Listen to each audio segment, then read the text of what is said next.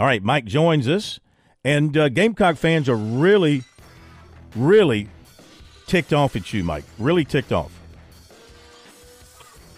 Really? Yeah, really pissed off. I was. Not that I'm a Gamecock Okay. fan. I'm just saying. Well, because Tuesday night I turn on the SEC network to watch South Carolina, Missouri, and Yeah. we've still got your game going. And your game, Yeah. your game bled over into Gamecock time, and you can't have that. You cannot bleed over into Gamecock time. I know, I know. The nerve, the nerve of us all to uh, to do that. Uh, I I went ahead and uh, started a petition Mm-hmm. uh, around the arena to end the game the moment the Gamecock game tipped off, regardless of how much time was left in our game. Mm-hmm. We would just end, and that would be the final score. That was not met with uh, universal approval, so we kept playing. Yeah, that was over in Athens, right? What do they care about basketball? Well, they're actually a little more excited than they have been because they got rid of Tom Crean, uh, which was an abject disaster. Uh, my gosh, I don't know if a hire could have worked much worse than that unless they would have brought Darrin Horn in for another run. Um, yeah, it, it uh, actually they're they're actually feeling pretty good about things. Now they lost a disappointing game, that the one you're referencing on Tuesday night, but I think Mike White will do a good job there. Look, Georgia's been a classic, classic underachiever in college basketball. It's no secret, um, and quite frankly, they've made some very questionable hires with their head coaches. But uh, the Mike White hire makes sense, uh, and I, I think Mike White will will get players there under NIL, and I think Mike White will do a pretty good job. Yeah. Watched Alabama last night play Florida. Oh my gosh. Alabama is so good. I mean, so good. They hired the right guy. This guy can coach, this guy can recruit. Uh, he puts those pieces together and, and they play a style. I mean, great defense, but uh, boy, up and down the court, athletic. I mean, can they win the national championship at Alabama with this team? I think so. Now, none of those players have made a deep run into a tournament, uh, and uh, you know, a, a couple of the key players, of course, one from right there in your backyard in South Carolina, Mm-hmm. a kid that a kid that, from what I'm told, uh, the, the Gamecocks didn't get in on until late, which is unfortunate because he's probably going to be a first round draft pick. Uh, but they're uber talented, but they're just inexperienced. So sometimes those older teams do better in the NCAA tournament, right? I mean, you take a look at some of the previous champions. Baylor was an old team. Virginia was an old team. Uh, Alabama is has got some veteran players like a Quinerly who comes off the bench now. Uh, Sears is a transfer from Ohio University, but but yeah, they to me, and I've said this now for three months. they're they're the most talented team in college basketball. They just are. Um, and when they when they when they're hitting shots like they were last night, they're simply unbeatable. So uh, I, I think they certainly have the capability to do so. Yes, but I, I never bet on a team that doesn't have that track record to just go in there and win a title. Doesn't mean it can't happen, but it's very difficult. Speaking of the Gamecocks, uh, I got to give them credit. Missouri's a good team too. I mean, they've done a nice job out there with their new coach, Yeah. and they play really in your grill defense, as you know. And the Gamecocks were in that ball game until the last five minutes when they couldn't make a shot. A lot of that was due because of Missouri's uh, defense. But let me first of all repeat what I said the other night and credit Lamont Paris for doing the right thing as a head coach and sitting G.G. Jackson for about five minutes and I thought that was appropriate. And then that team played extremely hard. I thought. I think. I thought. I think they're playing hard. To me, a sign of a good coach in a bad season. Does your team still play like it has something to play for? And uh, they don't have anything to play for except personal pride. But they're playing like they've got something to play for. And I think you have to credit Paris for holding this team together and continuing to get a lot out of them at this point. Yeah, I would second that. I I, I think that uh, you know there there are coaches in a similar situation, and you've got to make a decision. Uh, are you going to compromise kind of some of your your values and, and tenets that you want to instill into your program to truly change the culture?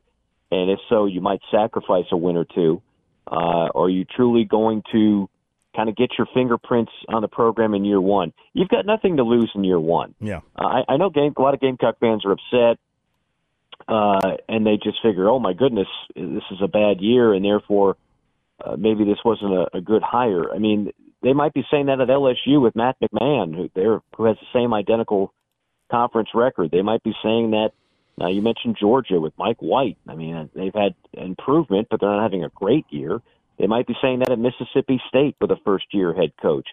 Uh, but if you're realistic about things, you realize you've got to take a step backward as a first year coach in, in more in more uh, scenarios than, than one in order to take a couple of steps forward. And I think right now what those first year coaches, including Coach Paris, are doing is they're taking their lumps, they're figuring out who their players are that they can build around, and they are going to hit the portal heavy in the off season and get ready for uh, a year two that no doubt will be improved. But all these games do mean something. I will say that um, they, they they all are building blocks, and like you said, they're still competing, still going out there and playing hard. You still have some players that will be back next year that are making their case for more playing time, et cetera, et cetera. So I would I would agree with your assessment. Yeah.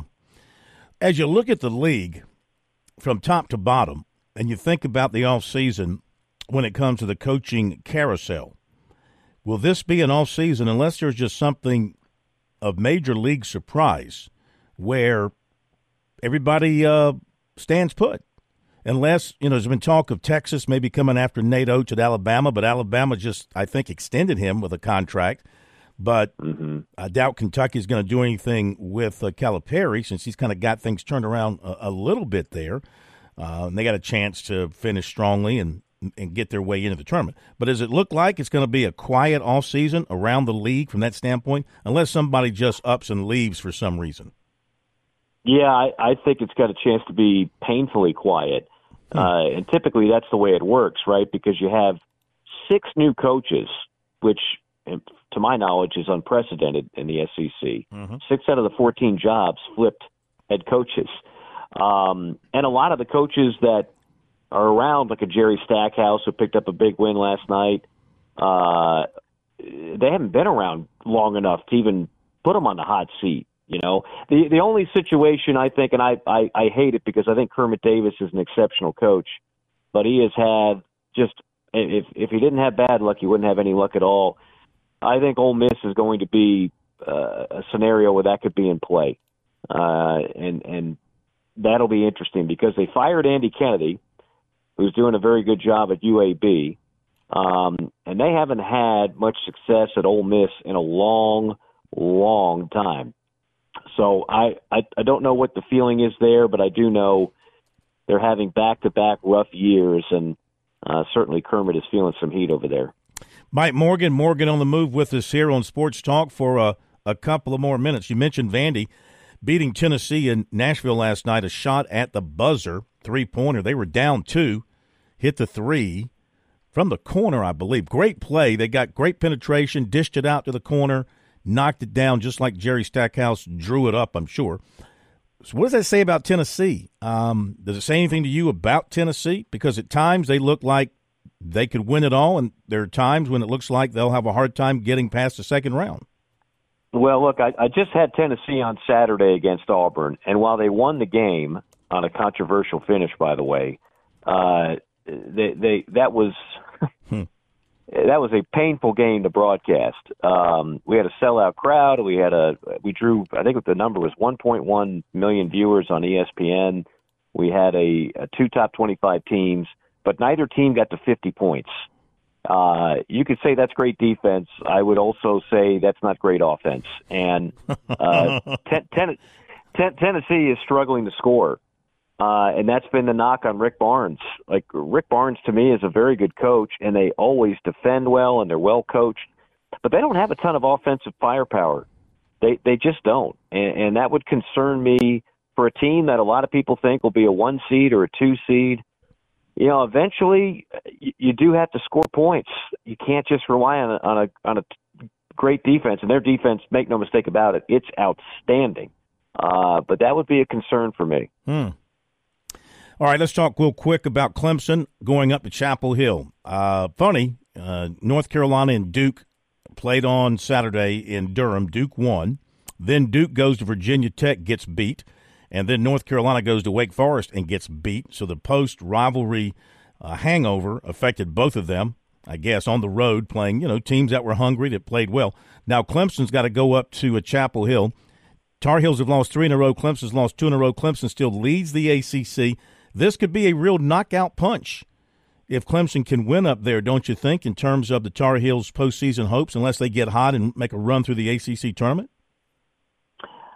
I'd have to look at their their numbers, their metrics. You know, what what is their net, uh, things of that nature. I I don't know if they're they're that far out just yet. I don't know if a loss to Clemson would would knock them out of the box. I, I just off the top of my head, from what I remember looking at the ACC numbers and records, they would still be in fairly good shape to get to the tournament. I don't think there's a great team in the ACC this year. I mean, that's that's the the, the difference between this year and years past. Uh, Duke is not great. Tar Heels aren't great. Uh, but is that fair? Virginia, is that fair? Because when those two teams aren't great, people think the Yeah. league is down. But don't you think Virginia's pretty good? Pittsburgh has gotten Well- really good and playing good ball. Yeah. Miami's a good looking team. Um, but I hear Yeah, what you're saying. know. But the perception of the ACC is when those two teams are down, the league's not good. And and look, the the conference RPI is six. So yeah, that, it stands to reason, I guess, that the the league rises and falls on the fate of those two programs.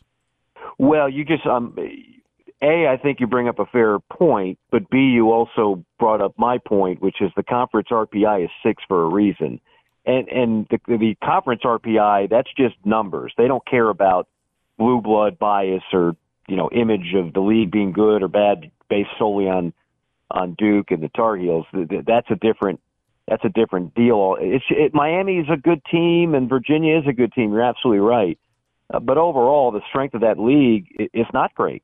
And look, the SEC has been good in years past when Kentucky has been down. So you don't have to have your your blue your blue blood great in order to be great. It's just not a terrific year for the ACC. Uh, and look, I think Clemson's a terrific story, but I don't think this is the year that the ACC can look at itself in the mirror and say, this is one of our better seasons in recent memory. I, there, there's been too many disappointments in that conference, and they'll get plenty of bids.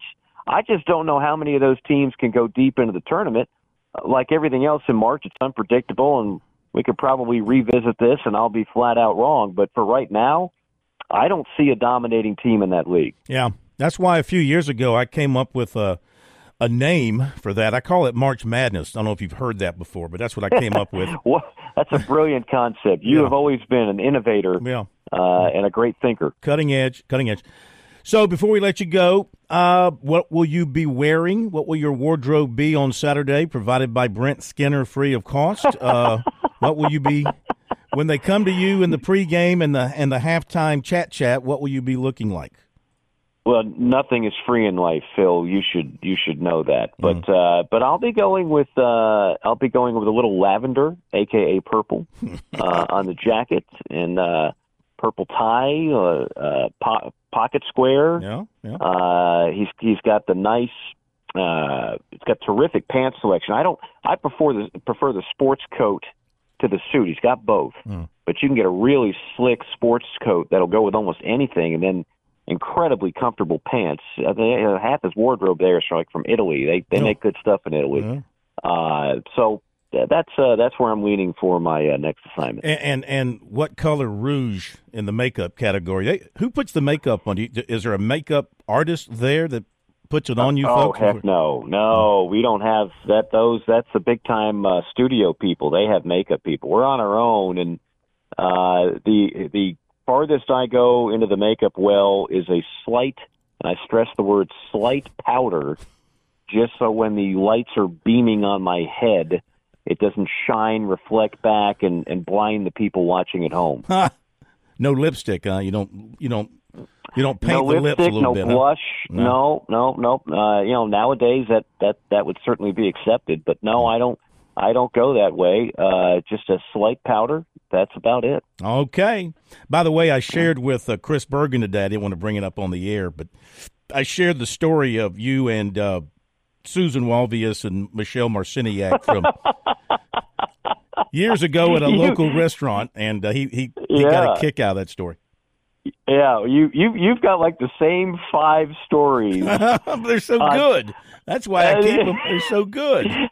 well, I'm flattered to be part of your playlist of stories because I I've got at least three or four of your five that come up, and, and so I'm just I'm glad to be a part of that. But yes, uh, that was quite an experience. Uh, the, the Tom Price stories are legendary. Yes. Uh, yeah, I've got I've got a few. When when the book comes out, Phil, I'll make sure you write the uh, the forward. I look forward to that. To writing the forward. Absolutely. And the backward. I'll write the backward And and, the the, forward. Yeah. You could even write the middle. What the I'll hell? write the middle. Listen, you have a great Good. call. Where are you Saturday? I am actually off Saturday. Uh, next Tuesday, I will be in Columbia to do the uh, Gamecock Vanderbilt game. Well, we look forward to uh, meeting you for lunch.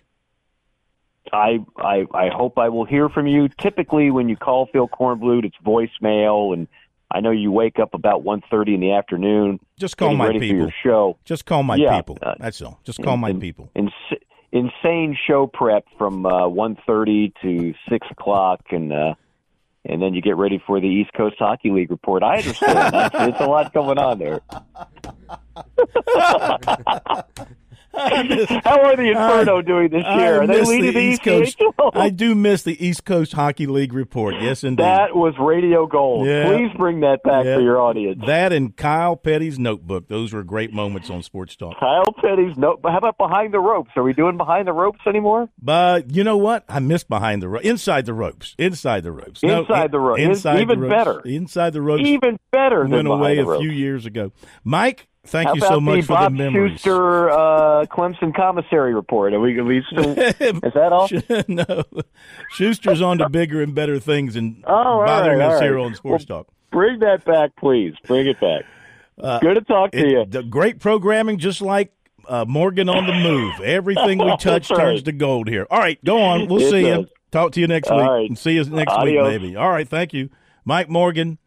Uh, Morgan on the move here on Sports Talk. Quite the one and only individual, Mike Morgan.